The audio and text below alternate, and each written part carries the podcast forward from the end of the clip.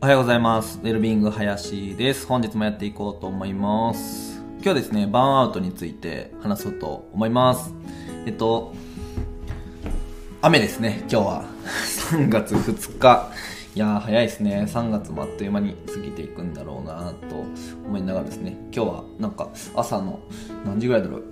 4時、4時半にはもう目が覚めていて、なんかね、早起きをして過ごしていました。やっぱ朝早いといいっすね。なんか早起きは三問解くって言いますけど、本当にその通りだなっていうのをこう感じた今朝でしたね。あの、いつも娘2人をですね、まあ大体8時から保育園、あの、行けるので、ま、できるだけ保育園のこう開園と同時に行けるぐらいに、あの、できたら、あの、ベストなんですけど、今日は開園直後に、もうね、保育園に送り届けて、今、8時半にこうやって、はい、録音をスタートしてるっていうような感じですね。いいスタート。よし。で、えっと、今日はですね、そのバーンアウトっていうものをテーマにお話したいなと思うんですけど、これめちゃくちゃウェルビーイングと、あの、まあ関わりがあるというか、実際バーンアウトで苦しんでる人って世の中にいるんじゃないかなと思っています。で、僕自身もですね、実は、あの、正月、年末年始ですね、ちょうど先日年末年始に、あの、バーンアウト状態になっておりまして、もうい、なんかこう、なんだろう、うん。何もやる気が起きないというか、もう、うん、なんか、やる気が起きないみたいな感じですね。うん。そう、そんな感じなんですよね。で、自分でもなんかその原因がよくわかんないみたいな、なんかこう今までずっとひたむきに、あの、走っていたんだけど、突然走れなくなる。足が一歩も動かなくなるみたいな、なんかそんなイメージですね。で、まあそもそもバーンアウトってなんだっていうところがすごく重要だと思っていて、皆さんはバーンアウトって聞いたらどんなイメージをしますか？僕はね、あの、バーンアウトって聞くと、あの、最初はですね、オリンピック選手とかが金メダルを取ってですね、もう今までめちゃくちゃ練習をして、で、ずっとその競技一本で頑張ってきて、で、金メダルを取って、で、まあ頂点に到達して、で、その状態でもう、あとは世界一位になったから、この1位という座を守るだけっていう、その上がないみたいな。で、まあ燃え尽きて、もう、この競技で頑張っていこうっていう気力が湧かない。燃え尽き症候群みたいな、なんかイメージだったんですね。まあ、いわゆるアスリートがバリバリに燃えに燃えまくって、で、頂点を取った末にバーンアウトになるみたいな、なんかそんなイメージを持ってたんですよね。で、まあ小さい頃からそういうアスリートのバーンアウトみたいな燃え尽き症候群みたいな話って、まあメディアとかで目にしたことがあったので、なんかそこが自分の中で繋がっていたんですけど、で、自分自身がそういう状況になった時に、これなん、なんなんだろうみたいな。まあ、もちろん仕事だったりとか、あの、いろんなね、あの、まあ、まだ子供が小さいこともあって、こう、バタバタしていたりとか、なんかこう、いろんなことが重なって、こう、パパツパツになるみたいな、あの、僕の場合はそんな感じだったんですけど、あの、なんだろうな、バーンアウトって、その、これなんだって思った時に、バーンアウトは、別にそういうオリンピックとか、その頂上に達した人がなるわけじゃない。そその、そういう人たちの、がなるだけのものではないって感じですね。だから、イメージとしては、その、本来のバーンアウトっていうのは、めちゃくちゃ燃えに燃え盛ってっていうよりかは、なんかこう湿った薪木ですね。湿った木に、焚き火しますよね。焚き火するときに、あの湿った木に、頑張って頑張って火をつけようとする。でも、木は湿っているから全然火がつかないんですよね。ちょっとついたと思ったらすぐ消えるみたいな。で、その湿った薪をずっとずっと燃やそうとこう頑張っていた末に、もう、その燃やそうと思うエネルギーが消えるみたいな感じですね。あ、これきっと無理なんだみたいな。燃えないんだ。みたいな。なんかそれが、えっと、一番なんかこう多いバーンアウトの原因だと思っていて、で、先日僕ちょっとツイートしたんですけど、あの、バーンアウトって、あの、話って多くの人がなると思うんですけど、あの、軽視しない方がいいと思っていてですね、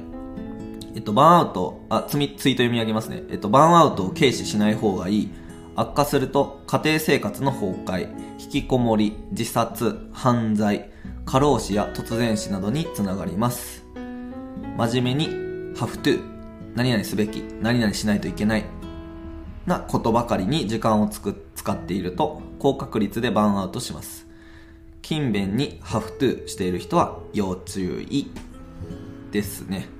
うん。で、これ、本当に、あの、伝えたいことで、なんでバーンアウトしなんでその湿った薪を必死に、あのー、燃やそうとしてしまうのか。うん。あれですね。そう。そうだよ。湿った薪が目の前にあるのがまず原因ですよね。うん。湿った薪っていうのは何なのかというと、まあ今の文脈で言うと、まあ自分の、まあ、情熱を注げることではないもの。まあ仕事ですよね。目の前の仕事だったりとか、まあ対人関係でもそうですし、うん。全く情熱を注ぎたいと思えない対象に対して自分の注意や時間を注ぎ続けるしかない状態にいるとえ、ー、と、その湿った薪を燃やそうとしてる状態ですよね。うん。で、でね、ぜひね、あの、考えてほしいですよね。なんか僕も、その、年末年始バーンアウトした時に、なんかどんな状況だったかというと、すごくこう自分しかいないみたいなこう孤独感がすごくて、で、その仕事とかでもね、まあ基本、あの、今の仕事僕があの中心というか、うん、主体になってやっている側面が強かったので、まあ、僕がいないと回らないみたいな感覚でやった。り多分それ必要以上なあの、まあ、責任感かもしれないんですけどだったりとか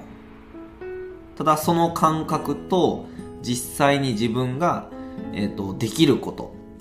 だったりとか。で、まあ、その仕事以外のところのえっ、ー、と、ことですよね。仕事以外に自分の時間を使ったりとか、なんかこうリソースって限られるじゃないですか。なんかこうそういうので、まあ頭とか心がこういっぱいいっぱいになっていたままそれを放置すると、うん、なんか無自覚のままに気づいたらエネルギーがないみたいな感じですよね。だからガソリンの残量を気にせずに車走り続けるみたいな感じなんですよね。たまにガソリンの残量チェックしないといけないじゃないですか。でも突然ガソリンが切れたっていうことになって、で、ガソリンのメーターを気にしていないし、えっと、もうずっと見ていない、存在すら知らないみたいな感じですよね。だから、なんで、なんでアクセル踏んでるのに、車が動かないんだみたいな、なんでなんでなんで自分は車を走らせないと、なんかいけないみたいなこうすごくもうそれだけにとらわれているみたいな、うん、でふと